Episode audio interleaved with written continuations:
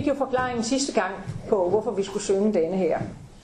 Sidste gang startede jeg denne her foredragsrække med at fortælle om slægten og min tidlige barndom under besættelsen. Og det var den oplevelse ved befrielsen, hvor jeg pludselig opdagede, at der var sket et eller andet meget stort, fordi alle rejste sig og sang med på en lærkelettet. Så den sang har den særlige betydning for mig, men sidste gang kunne jeg ikke bruge den som indledningssang, for der skulle vi have familiens vigtigste sang, øh, som var et jævnt og mundret virksomt liv på jord. Jeg fortalte om min tidlige barndom under besættelsen, og i, hvor vi var boede i Aarhus. Jeg fortalte om oplevelserne ved befrielsen, og jeg fortalte først og fremmest om Krogerup start i 1946, og om familiens store rejse til USA i 1947. Og vi sluttede med, at juleskibet lagde til i København i december 1947 og blev modtaget af et hornorkester på, stranden, på øh, kajen. Så nu skal vi ligesom videre med livet, og øh, det første, jeg vil snakke om, det bliver min skolegang. Vi boede i det, der hedder, eller hed, Asminderød Grønhold Kommune. Og hvem i alverden vidste, hvad det var? Det var Fredensborg Humlebæk. De to byer, men af en eller anden mærkelig grund var kommunen opkaldt efter to mindre landsbyer i distriktet. Men i Asminderød Grønholdt Kommune, der havde man selvfølgelig dengang finansår fra 1. april til 31. marts. Og sådan var skoleåret også. Den 1. april 1947 var jeg 6,5 år, og derfor skulle jeg efter reglerne starte i første klasse. Eller rettere, på det tidspunkt skulle jeg begynde at modtage undervisning. I Danmark har man jo som bekendt ikke skolepligt, men undervisningspligt. Men som jeg fortalte jer sidste gang, måske ikke lige med datoen, men at om den 1. april 1947, så befandt jeg mig på skibet Eria på vej til San Francisco ud for Guatemala. Så jeg kunne jo ikke komme i skole. Så inden afrejsen havde min mor aftalt med skolekommissionen, som stod for den slags ting, at hun kunne undervise mig på rejsen. Hun var jo uddannet lærer, eller lærerinde, som man altid sagde dengang. Så jeg tror nærmest, det var en formssag at få den beslutning. Derfor havde vi bøgerne til første klasse med på rejsen. Men det blev ikke til noget. Jeg husker, at jeg synes, det var rigtig træls med de skoletimer. Og min mor orkede ikke rigtig at gennemtrumfe det. Øh, der var så mange nye ting, der skete, og hun regnede med, at det nok skulle lykkes at få mig gjort skoleklar, når vi kom hjem til Danmark igen. Jeg lærte så meget andet. Blandt andet jo engelsk efter naturmetoden, hvad jeg siden fik glæde af, fordi jeg ved at lære det så tidligt, har mindre accent, end hvis jeg havde lært det på et senere tidspunkt i mit liv. Og så lærte jeg, øh, og, og det, øh, undskyld, jeg lærte engelsk efter naturmetoden. Det at springe første klasse over, havde i øvrigt den senere konsekvens i mit liv, at jeg ikke havde fået børnesygdommene i den alder, hvor alle mine kammerater fik det. De fik det jo typisk, når de kom i første klasse. Så jeg fik både mæslinger og forårsyge som voksen. Og det var meget, meget hårdt og meget langvarigt. Ikke mindst forårsygen, som ovenkøbet havde det, den uheldige egenskab, at det indtraf i en juleferie, hvor man jo så ikke kunne spise noget. Nå, det havde været naturligt at begynde i anden klasse ved skoleårets start 1. april 1948, altså kort efter vi var kommet hjem. Men min mor syntes, det var så hyggeligt at have mig hjemme lidt længere. Det har hun selv indrømmet. Nu blev undervisningen til gengæld mere effektiv, og jeg indhentede de der fem kvartalers pensum rimelig hurtigt og startede i anden klasse efter sommerferien 1948. Altså tre måneder inde i den anden klasse. 1948 blev også på andre punkter et år med omvæltninger i familiens liv. I slutningen af juni døde min mormor af en hjerneblødning. Min højgravide mor og resten af familien var samlet i Herning, hvor min mormor og morfar boede. Jeg husker det hele som en lammende sorg. En ligger over min mormor, som jeg faktisk ikke kendte særlig godt. Vi havde jo været væk nu her meget længe. Men over min mors sorg. Min mor var mit faste holdepunkt i livet, og hendes sorg føltes næsten ubærlig. Alligevel mener jeg, som jeg også nævnte sidst, at det er rigtigt, at børn skal medinddrages, og ikke bare holdes væk fra sorgen. Men det var da en voldsom oplevelse for mig som knap 8-årig. Men slægt skal følge slægters gang, som man siger. Godt to måneder senere fødtes mine to yngste brødre, Anders og Bent, som er enæggede tvillinger. Lægen og jordmoren havde til det sidste påstået, at der kun var ét barn. Der var kun én hjertelyd. Trods min mors insistering på, at der måtte altså være to børn. Og vi andre synes jo godt nok også, hun så stor ud. Den slags overraskelser får man ikke i dag. Der er de fleste børn fotograferet op til flere gange, allerede inden de bliver født. Så far måtte i hast ud for at købe ekstra børneudstyr.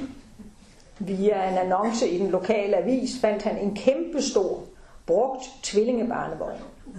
Vognen var utrolig grim og meget tung. Og der var ikke sådan en kasse, der adskilte børnene, så de lå bare ved siden af hinanden og begyndte jo hurtigt at bide hinanden i fingrene og stikke hinanden i øjnene. Så det var ikke så mange øh, middagssøvne, der kunne klares i den øh, barnevogn, da der var gået nogen tid. Til gengæld, da de blev større, så brugte de i overvis det solide understel og hjul som legevogn under navnet Lynfart. Det var helt farligt at komme i nærheden af. Jeg skulle gå i den lokale kommuneskole. Der var syv klasser og fem klasselokaler. Første og anden klasse mødte midt på dagen, når tredje og fjerde klasse havde forladt skolen.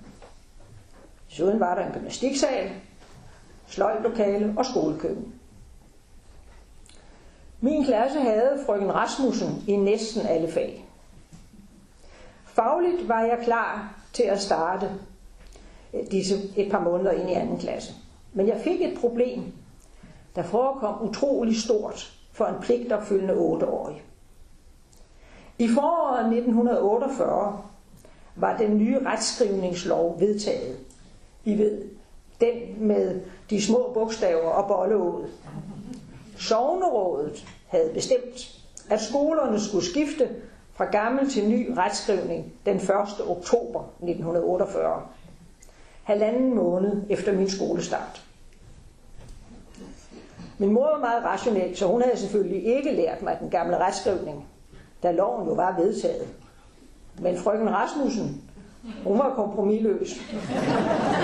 Sovnrådet havde talt. Så min første tid i skole var præget af mange røde rettelser i skrivehæfter. Det bekymrede mig virkelig. Til gengæld var ingen bekymret for, for røntgenbestråling dengang.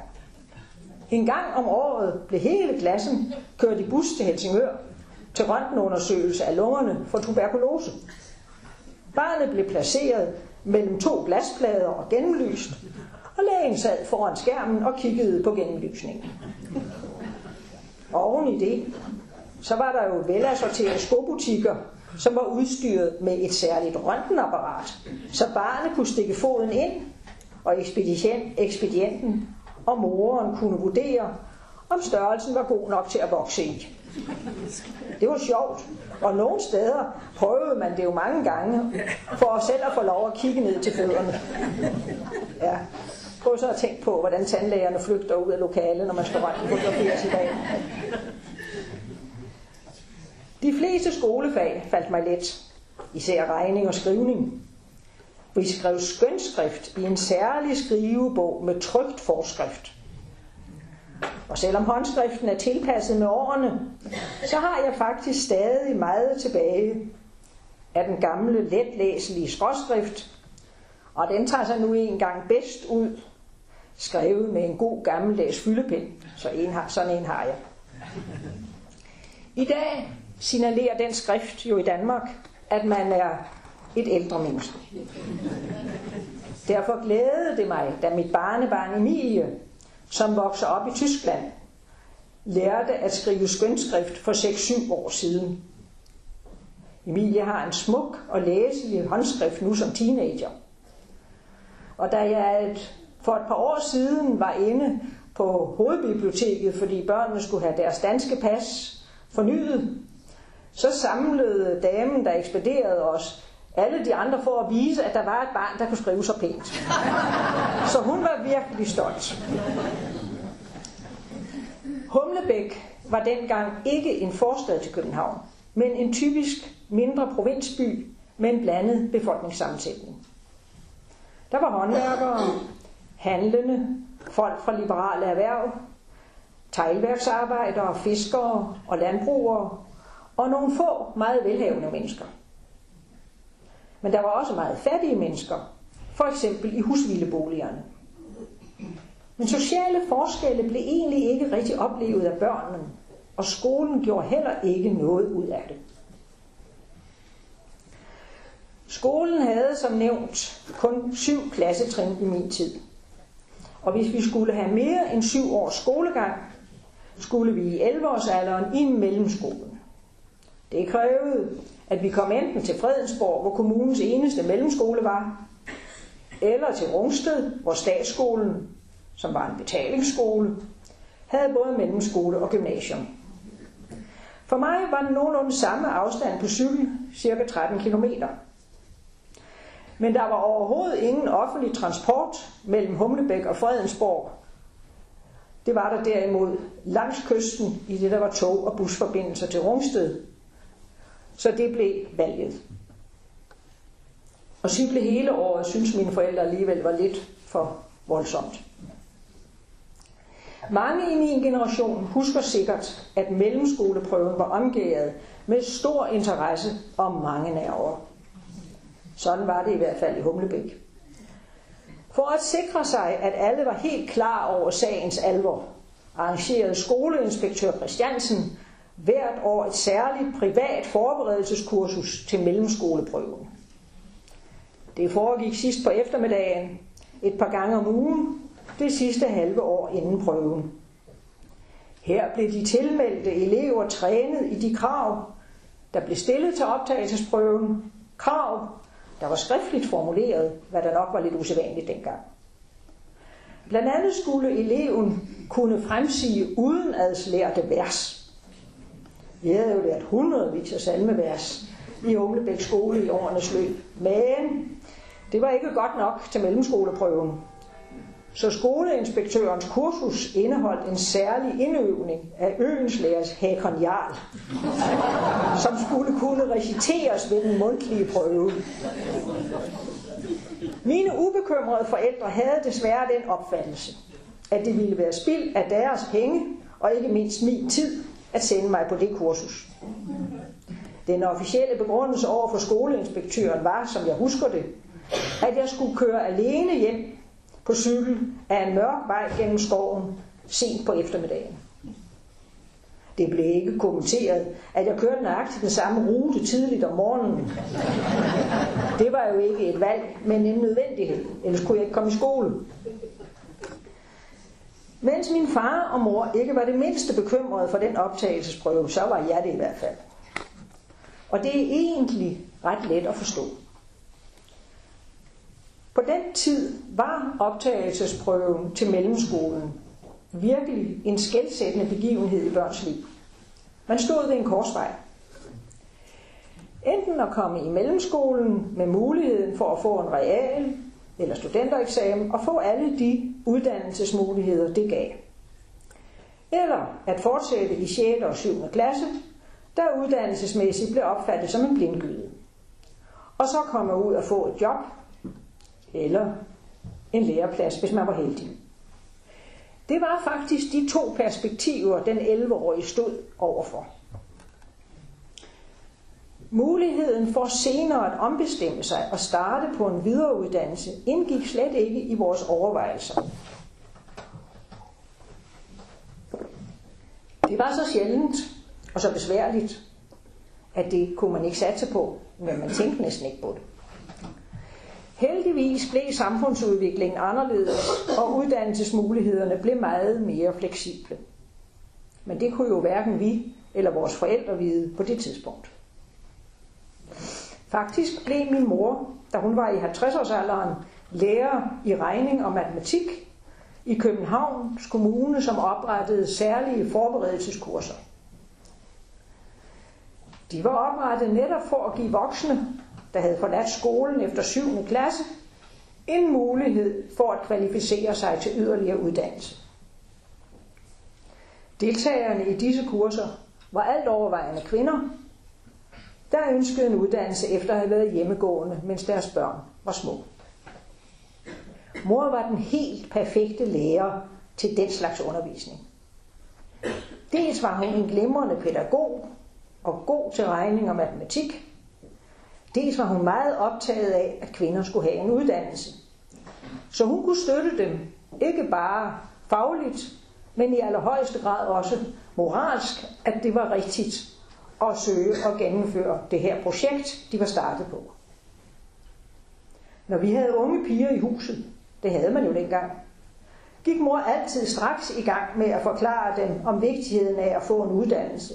Som min far sagde, hun gjorde dem nok nærmest væk fra at være ung pige ved, ved den propaganda. Men det var øh, rigtigt og klogt, at hun gjorde det. En af dem blev husholdningslærer, en anden blev socialrådgiver, og en tredje blev lærer. Og så er der sikkert nogen, jeg ikke kan huske. Fra Humlebæk var vi seks piger og fire drenge, der skulle til optagelsesprøve i Rungsted. Den første dag var skriftlig, diktat, genfortælling og regning. Der var en masse myter om den sidste regneopgave. Der var nemlig tradition for, at det ikke var et regnestykke, men en opgave, der indirekte rummede en eller to ligninger. På det klassetrin havde vi ikke lært om ligninger, så man skulle intuitivt resonere sig frem til resultatet. Den slags var selvfølgelig trænet på skoleinspektørens kursus. Jeg havde lånt opgaverne af en af deltagerne, så jeg også kunne komme i form. Dagen efter den skriftlige prøve, så skulle der være mundtlig prøve. Og det var her, Hakon Jarl kunne komme på banen. Jeg husker ikke meget fra den skriftlige prøve. Bortset fra, at den foregik i drengenes gymnastiksal. Men jeg husker til gengæld den enorme lettelse, jeg følte, da der aftenen før den mundtlige prøve kom en mellembys telefonsamtale til min far fra Rungsted. Beskeden var, at jeg var blevet optaget efter den skriftlige prøve, og derfor ikke behøvede at komme til den mundtlige. Senere afsløredes det, at der ikke var så mange til optagelsesprøve lige netop det år. Så næsten alle kunne nøjes med den skriftlige prøve. Men de stakler, hvis forældre ikke havde telefon, de, de kunne ikke blive rettidigt afmeldt, så de måtte det hele igennem. Det var der faktisk et par af pigerne der fra Humlebæk, der kom, der oplevede. I august 1952 startede jeg så sammen med de andre humlebækkere, som vi hurtigt blev kaldt i første mellem. Her havde man jo skoleår fra august til august, og ikke som vi havde været vant til 1. april 1. april. Det var overvældende at komme til den store skole, som dengang lå på Ballerød Banevej, lige ud til jernbanen. Der var 15 klasser, mange faglokaler, og til min store begejstring også et bibliotek, hvor man kunne låne bøger med hjem. Det havde jeg aldrig prøvet før. For i Humlebæk havde man hverken folkebibliotek eller skolebibliotek. Vi cyklede i skole i sommerhalvåret. Jeg havde længst. Om vinteren cyklede vi til stationen og tog toget fra Humlebæk til Rungsted. I de første år var togtiderne rimelige. Der gik et tog ca. 7.30, og skolen begyndte 8.30. Men så steg passagertilstrømmen på kystbanen, og statsbanerne blev vældig kreative og fik den geniale idé at effektivisere myldretidstrafikken ved kun at lade togene stanse ved hver anden station. Og Humlebæk var desværre ikke i fase med Rungsted. Så i flere år skulle vi med et tog før myldretiden. Og jeg skulle hjemmefra allerede 10 minutter i syv om morgenen, og var først hjemme igen cirka halv fire om eftermiddagen. Det var faktisk hurtigere at cykle hele vejen, som vi gjorde i sommerhalvåret. Og det var praktisk at være en stor flok børn, som støttede stille efterhånden på aftalte mødesteder på vejen mellem Humlebæk og Rungsted. Og det var særligt praktisk, når en af os punkterede. Jeg ved ikke, hvad det var, men man punkterede altid dengang. Ustandselig. Men så må man hjælpes ad, og vi havde et system, så en sad bagpå hos en anden. En kørte med to cykler. Det var især drengene, der var gode til det, og godt kunne lide at vise det. Og en tog skoletaskerne. Nogle gange blev den, øh, i, øh, den øh, punkterede cykel efterladt, hvis det var på udturen, så den kunne først kunne samles op på hjemturen. Det havde vi indrettet på, at det var en jævnlig begivenhed. I Humlebæk skole var der nogle få, som var virkelig fattige. De børn havde slet ikke nogen cykel, men måtte gå eller løbe i skole. De skulle ud og tjene penge, så snart skolepligten ophørte ved de 14 år. Så uanset hvor dygtige de var, skulle de slet ikke i mellemskolen. Men de fleste af os andre børn i Humlebæk skole følte, at vi havde nogenlunde de samme økonomiske vilkår. Selvom det sikkert ikke var tilfældet. Vores forældre behandlede os imidlertid ret ens. Man fik det nødvendige, men ikke mere. Tøjet var tit arvet eller omsyet. Vi kørte på samme slags cykler, der ikke var særlig smarte, og ofte var gået i arv eller købt brugt, som min var. Det var ganske anderledes i Rungsted. Der var ingen fattige. Tværtimod kom mange af vores skolekammerater fra en år meget velstående hjem. Og skolen lagde desværre overdreven vægt på elevernes sociale baggrund. En lærer i mellemskolen chokerede ikke bare mig, men de fleste i klassen ved at bruge betegnelsen bedre folks børn om klassen. Ja, det var godt nok sagt for at skille os ud over vores dårlige opførsel. Men det var alligevel udtryk for en underliggende holdning, som selv dengang ikke var politisk korrekt. Skolen fremhævede elevernes familiemæssige baggrund i årsberetningen. Man havde angivet alle elevernes navne i oversigter over de enkelte klasser. Efter elevens navn og fødselsdato stod faderens titel og den by, eleven kom fra. Der var rigtig mange børn af direktører, overretssagfører, civilingeniører, konsuler, grosserer og fabrikanter og lignende. Ja, blev så også professorer, som min far var på det tidspunkt. Der var selvfølgelig også mange børn fra det, man kan kalde middelklassen, og så var der nogle få døtre og sønner af arbejdsmænd, husmænd og lignende. Det stod meget klart i de oversigter. Men det værste ved denne udstilling af fædrenes titler var trods alt, at der jo var nogle børn, der ikke boede sammen med deres far af den ene eller den anden grund. Så på trods af, at moren i sådanne tilfælde vel sagtens var forsørger, så var farens stilling erstattet med ordet frue. Bortset fra et enkelt tilfælde, hvor der stod oberstene. Det sidste gav nu heller ikke mig en indikation af, hvordan moren forsørgede familien. Denne praksis med at angive forsørgerens stilling blev dog afskaffet i løbet af 50'erne. Men det er alligevel utroligt, at man blev ved så længe. Egentlig betød de store økonomiske forskelle ikke ret meget i børnenes daglige samvær. Der var børn, der var på udlandsrejser, boede i store villager og tidligt fik fjernsyn. Dem kunne man da godt misunde. Men det var helt andre ting, der gjorde, at man gerne ville være sammen med dem. Selve undervisningen i mellemskolen var traditionel og ikke spor inspirerende. Der var mange hjemmeopgaver, meget overhøring. Der var ikke diskussioner, men gengivelse af de, vi havde læst hjemmefra. Der var få stile, men uendelig mange genfortællinger. Det var hverken emne eller gruppearbejde. På en måde oplevede jeg mellemskolen som netop et mellemstadie. Jeg var vel et typisk barn af det, min generation af kvinder senere har kaldt flinkeskolen.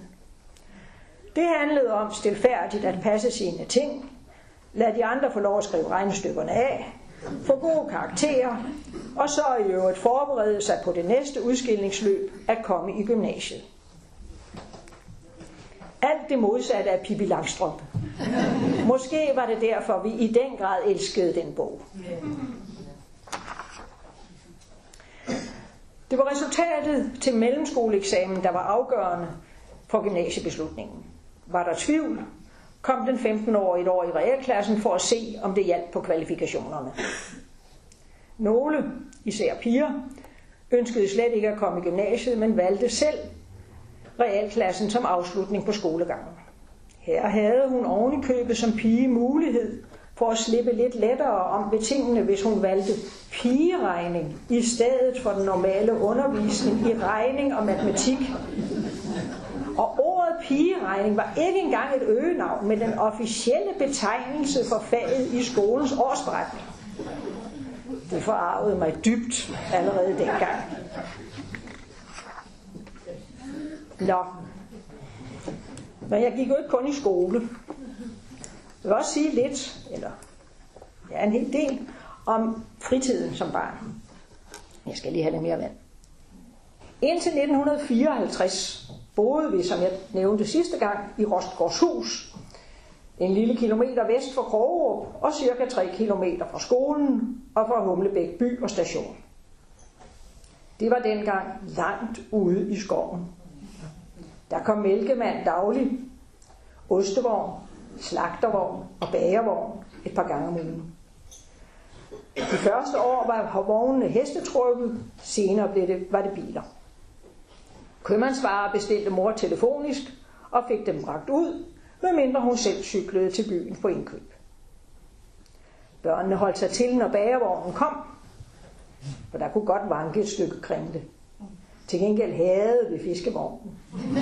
Den indebar en betydelig risiko for stegte sild eller hornfisk til aftensmad. Så var det trods alt bedre med rødspætter. Det var virkelig langt ude i skoven. Sådan følte et barn det. Det nærmeste hus, der meget betegnende hed Enebo, lå nogle hundrede meter væk. Her boede en familie med to drenge. Den ældste på Svends alder. I stueetagen under os boede de første år en anden af Krogerups lærere, K.B. Andersen og hans familie, som med tiden omfattede fire drenge. Et par år efter et par år på Krogerup blev KB forstander på Roskilde Højskole og senere socialdemokratisk udenrigsminister og folketingsformand.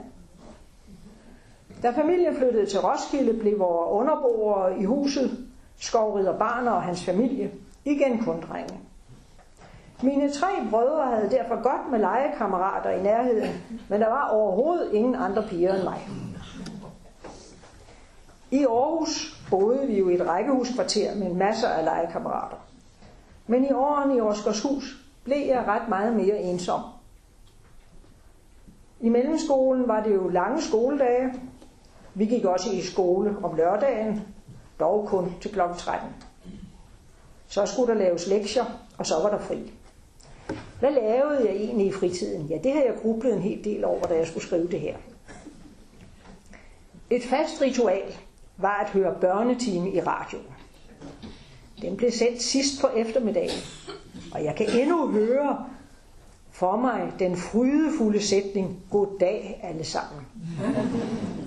Det var temmelig alsidig underholdning, og jeg nød især de hørespilslignende udsendelser, ofte i mange afsnit. Dem var der en hel del af. Flere piger i min klasse var pigespejdere med en flot blå uniform og påsyet dulighedstegn. Jeg plagede og fik lov at gå til spejder, men fik også besked på, at det var for dyrt at købe en uniform til mig. Så jeg måtte lidt underlødigt, synes jeg selv, deltage i mit almindelige skoletøj. Vi lærte knop og andre praktiske ting, og skulle også tit udendørs, blandt andet for at se på fugle. Og jeg kunne hverken få øje på fuglene, eller kende de billeder, vi så på. Så i stedet for en karriere som spejder, fik jeg briller.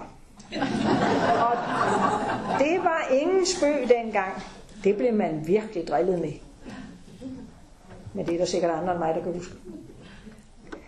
Et kortvarigt forsøg på at lære at spille klaver var heller ikke vellykket. Den lokale organist havde et bidjob som spillelærer, men både han og jeg kædede os jammerligt i de timer, hvor jeg forsøgte mig ved klaveret. I mit hjem var musik kun forbundet med sang. Højskolesangbogen og salmebogen. Morgensang hver søndag og alle andre ferie- og fridage med mor ved klaveret. Oven i skolens daglige morgensang blev det virkelig til noget med at lære salmer og sange.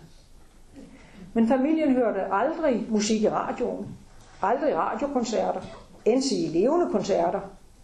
Vi havde end ikke en gramofon, da jeg gik i gymnasiet. Og det var nok usædvanligt, at mine forældre var så fremmede over for musik. Teatret derimod, det var noget mere nærværende i min barndom. Der var den årlige skolekomedie i Rungsted, som 2G stod for. Da jeg selv gik i 2G, var jeg soufflør, og det var egentlig sjovt. Desuden var der skolekomedier på Krogerup, under tiden endda flere om året. Her var man ofte dristige i valg af moderne stykker. Der var også i byen en ungdomsforening, som spillede dilettantkomedie, som det hed dengang. Det var virkelig rigtig betegnelse. I mellemskolen havde vi mulighed for at tilmelde os skolescenen, hvad jeg altid var. Og de spillede dengang på det nye teater. Og det var jo, er jo et flot teater. Det var især klassikere som Holberg, Hostrup og Molière, men også moderne stykker, for eksempel Læk Fischer. Så tog hele klassen efter skoletid til byen og var i teateret. Vi tog hjem med toget ind og var så i teateret og tog hjem igen. Det var faktisk en god ordning. Og så var der den helt store teateroplevelse. Da hele familien var i det kongelige teater og så den festforestilling, der var lavet i anledning af H.C. Andersens 150-årsdag i 1955. Der var en særlig højtidsstemning over skulle i det kongelige teater. En stemning, som hverken dilettantkomedierne eller skolescenen kunne levere. Det kongelige teater, det var en fest. Tænk, hvis jeg som 15-årig havde anet, hvad denne institution skulle komme til at betyde i mit liv, og ikke mindst i mine børns. Humlebæk havde en udmærket biograf, som lå på Strandvejen nær ved skolen. Der ligger den som en endnu. Omdøbt til Humle Bio, og med væsentligt færre og noget mere bekvemme sæder. Jeg fik ære til lov til at gå i biografen med klassekammerater. Jeg har faktisk ikke rigtig nogen erindring om, hvilke film vi så. Jeg tror ikke, der dengang var nogen indflydelse fra Hollywood, så det var formentlig de danske klassikere, blandt andet Morten Kork, men også mange af de andre, som jo nu spilles og spilles og spilles igen, og vi glæder os over dem. En egentlig filminteresse fik jeg først sent i livet. Da jeg var i 60'erne, blev jeg medlem af det danske filminstituts bestyrelse. Så begyndte jeg for alvor at se mange film, ofte i følgeskab med en filminteresseret næse, der senere blev uddannet på filmskolen. Jeg var og er stadig en læsehest. Mit problem i barndommen var simpelthen at få fat i børnebøger. Helst de spændende drengebøger. Jeg ønskede mig og fik bøger til jul og fødselsdag, men de forslog jo kun et par dage. Jeg lånte bøger af skolekammerater.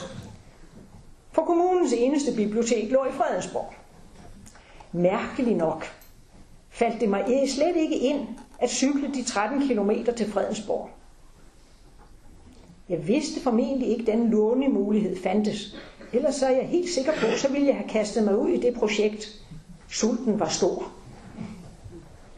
Den helt store fangst gjorde jeg engang, hvor familien var til kaffebord hos fjerne slægtninge.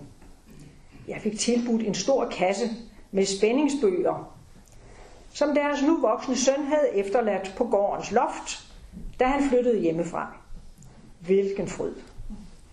Jeg kunne sagtens læse hele natten.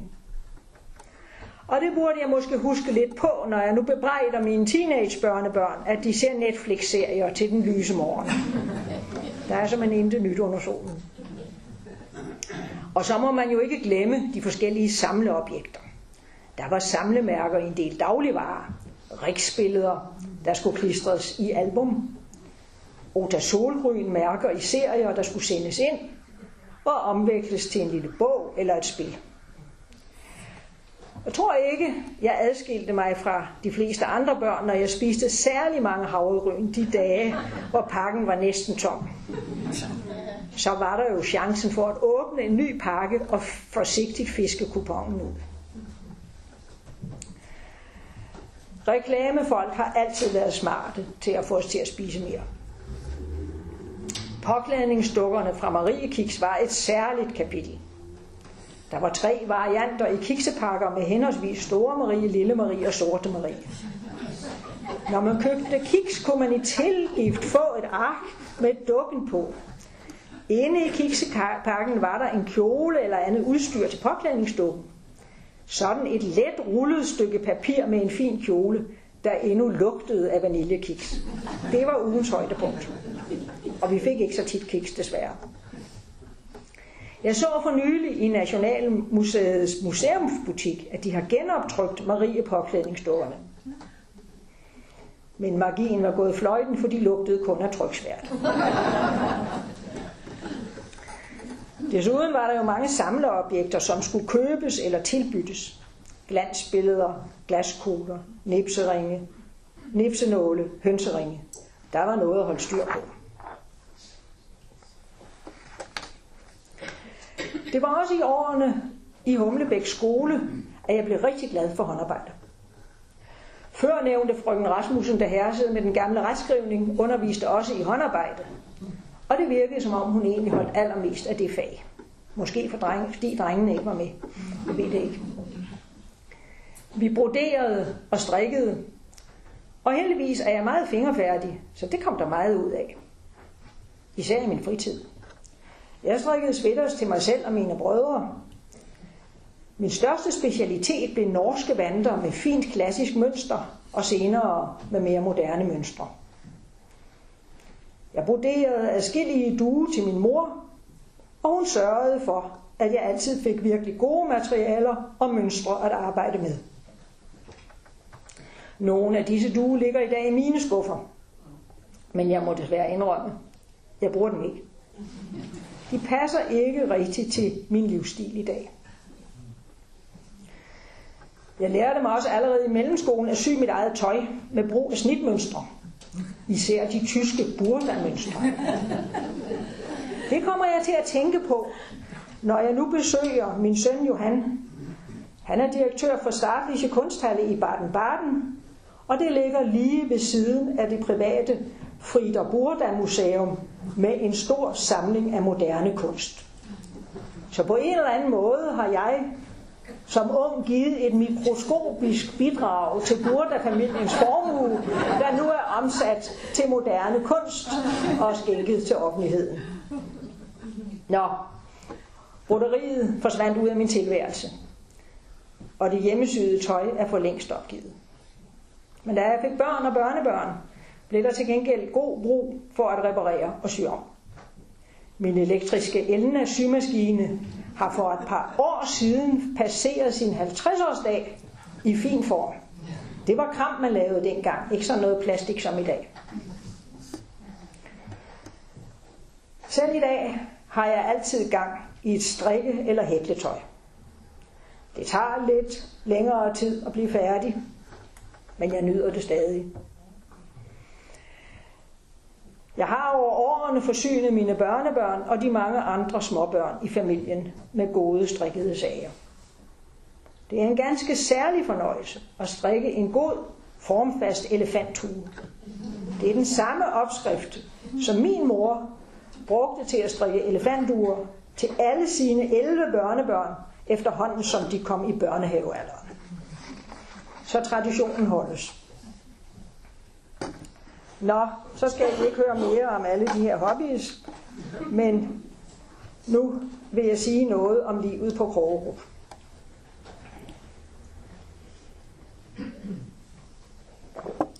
Krogerup var et godt sted for børn at vokse op. Det var et åbent miljø, og lærernes og de andre ansattes børn måtte gerne deltage så meget de ville, og i hvad de ville. De første syv år på Krogerup boede vi som nævnt ude i skoven i Rosgårdshus i en lille kilometers afstand fra Krogerup. Og jeg gik i skole seks dage om ugen. Derfor var jeg ikke så tit med til arrangementer, og det var næsten kun muligt lørdag aften. Men det var jo også typisk om lørdagen, der var fester og optræden af forskellige art med sang, oplæsning eller skuespil. Der var også plads til børnene på de særlige hobbykurser, som min mor og en anden lærer startede.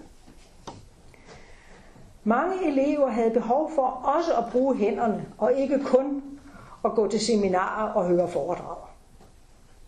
Der blev lavet stoftryk i lange baner og fremstillet smykker af de mærkeligste materialer.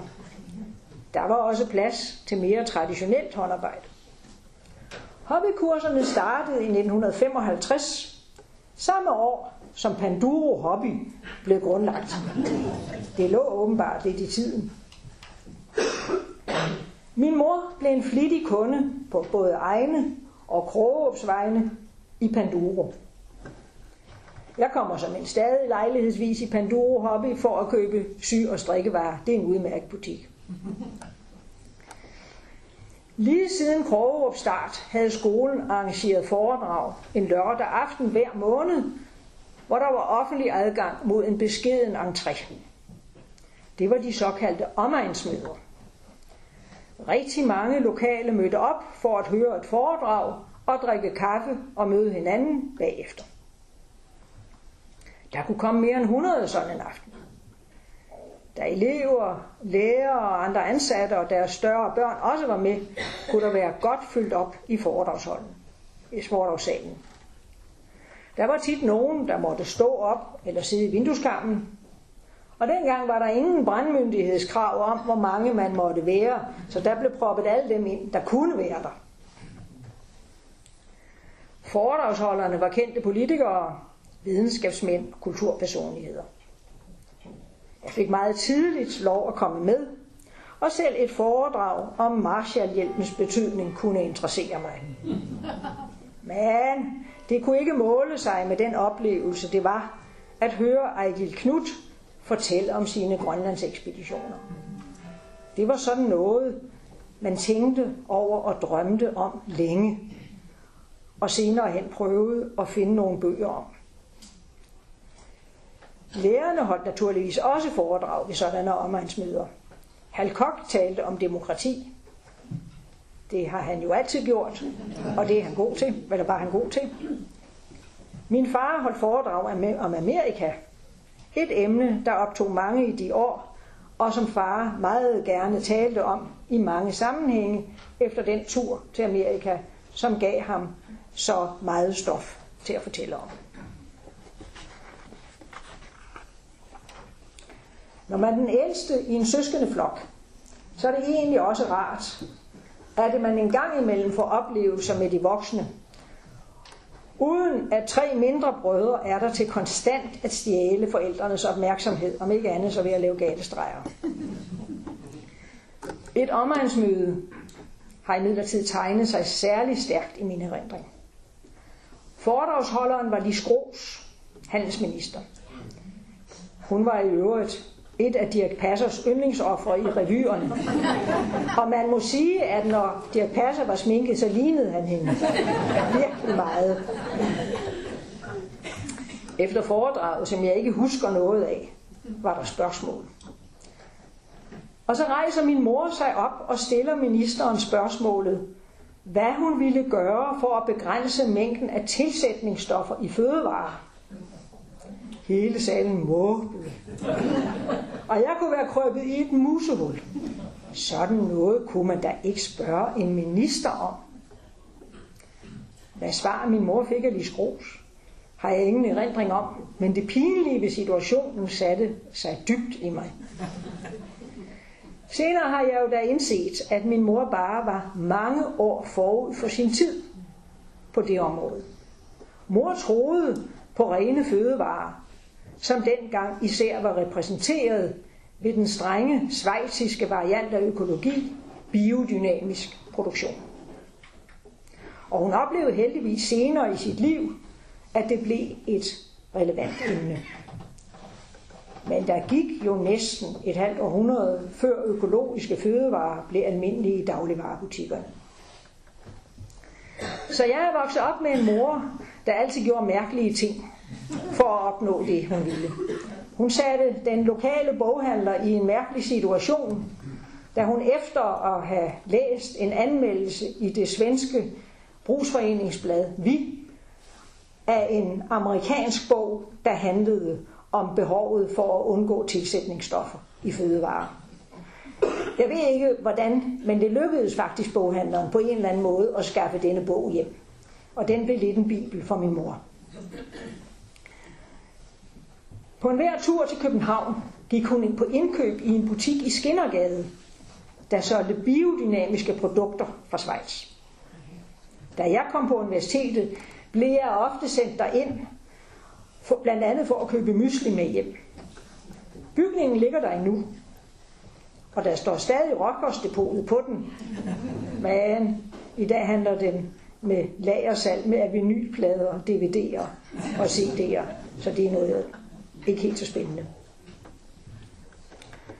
I julen 1954 flyttede vi fra vores hus til selve Krogerup, hvor der var bygget nogle lærerboliger. Kort før flytningen, faktisk få dage før, oplevede vi noget meget dramatisk. En skorstensbrand. Det var faktisk ikke helt usædvanligt dengang, især hvis man fyrede med brænde, som vi jo gjorde, fordi det var et, en ejendom, der var ejet af statsskovvæsenet. Nå, men brandvæsenet blev tilkaldt og kom med stor udrykning, og vi stod alle sammen nede på vejen med frakker over nattøjet og så flammerne slå op fra den ene skorsten. Den skorsten, der lå i den del af huset, hvor alle soveværelserne var. Men heldigvis var det blevet opdaget i tide, og vi slap med forskrækkelsen. Men jeg tror egentlig begge mine forældre var ret tilfredse med, at vi få dage efter skulle flytte i et hus med centralvarme. Der var nemlig i forbindelse med et større nybyggeri på Krogerup også bygget tre ret store lærerboliger. Alle de tre familier, der skulle flytte ind, havde fire børn. Vi rykkede ind i den midterste, familien Skovmand i den østlige. Hal Kok flyttede ind i den vestlige, men kun det yngste, den yngste af hans børn, Marianne, kaldet Dorte, boede der fast en tid. Hun blev senere kendt som politikeren Dorte Bennedsen. Halkoks kone, Bodil Kok, var på det tidspunkt kirkeminister. Familien Koks liv er beskrevet i flere biografier, jeg senere har læst. Der manglede øjensynligt ikke dramaer og depressioner. Det forstod jeg jo ikke helt som barn, hvad det var, der foregik. Jeg lagde mest mærke til de ydre ting. Som minister blev Bodil Kok hentet og bragt af en ministerchauffør i en imponerende bil. Men en anden konsekvens af ministerens indflytning var, at vi ikke længere behøvede at have partstelefon. Det gik jeg meget op i. Telefonvæsenet havde i flere år fastholdt, at der ikke var plads, plads til flere telefonledninger i Krogåbområdet. Derfor havde vi telefon sammen med tre andre abonnenter. VXYZ efter selve nummeret.